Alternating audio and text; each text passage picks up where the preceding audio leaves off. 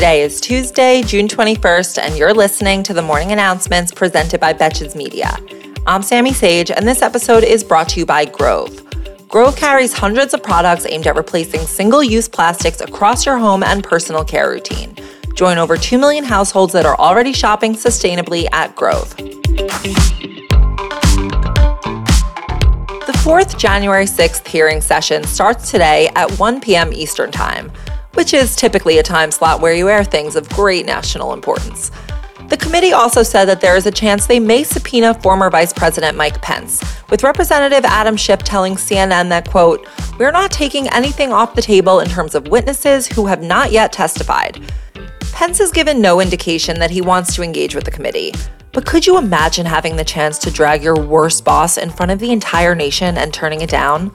It's like Glassdoor, but under oath. Next, we're covering a few international elections. French President Emmanuel Macron lost control of the French parliament in Sunday's election, creating a situation called a hung parliament, which requires a power sharing agreement amongst multiple parties.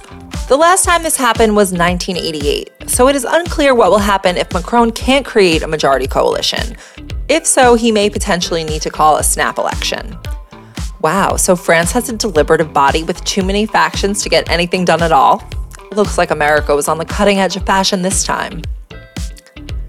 Israel's weakened majority coalition decided to dissolve their parliament yesterday, with Prime Minister Naftali Bennett calling for the fifth election in three years. I simply couldn't handle that many elections in such a short time, just for the sake of my text inbox alone.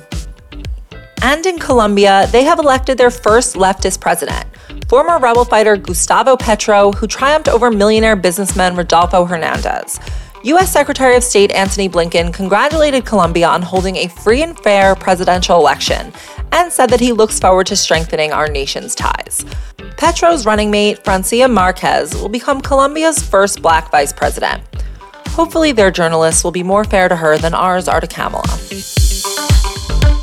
And back in our American elections, Missouri Senate candidate Eric Greitens released a campaign video where he is holding a shotgun and declares that he is, quote, hunting rhinos. Rhinos here do not mean rhinoceroses, which are the obvious, though illegal thing you would use a gun to hunt for, but an acronym meaning Republicans in name only. By that, he means Republicans who are not in favor of the insurrection. Like rhinoceroses, both are on the verge of becoming extinct. Even Facebook took down the campaign video, and Twitter blocked it from being shared, which is kind of like a MAGA rite of passage. Some might say you've gone too far, others might say you are ready to be an 8chan influencer. The average price for a gallon of gas has fallen back below $5, marking its first weekly drop in price since April. What goes up must come down, am I right? Speaking of that, gas is so expensive that even the president has resorted to biking. This comes as Biden teases that he plans to announce by the end of the week whether they're going to declare a federal gas tax holiday, which would save people 18.4 cents on every gallon. Why does this feel eerily like when your teacher tells you they might have jury duty next week? And finally, for today, we have another scary weather report. The extreme heat that's currently affecting the Midwest is taking its talents down south and southwest this week. Temperature records could potentially be hit in numerous cities such as Atlanta, Nashville, Memphis, Little Rock, and St. Louis, and can cause a serious public health threat which is how you know that nobody is going to take it that seriously. Thank you for listening to the morning announcements, and thanks again to our partner Grove. Did you know that only 9% of plastic actually gets recycled no matter how much we put in our recycling bin? Grove carries hundreds of products aimed at replacing single use plastics across your home and personal care routine. And by 2025, Grove will be 100% plastic free. Switch to sustainable products for every room in your home, from laundry care to hand soaps and more.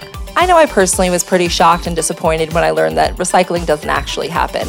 So I feel better knowing that I'm actually just not using those plastics and then I don't have to worry about them not getting recycled. So join over 2 million households already shopping sustainably at Grove. Go to grove.com slash announcements today to get a free gift set worth up to $50 with your first order. Plus, shipping is fast and free. Get started right now at grove.com slash announcements. That's grove.com slash announcements. Until tomorrow, I'm Sammy Sage, and now you know what the fuck is going on. Bitches.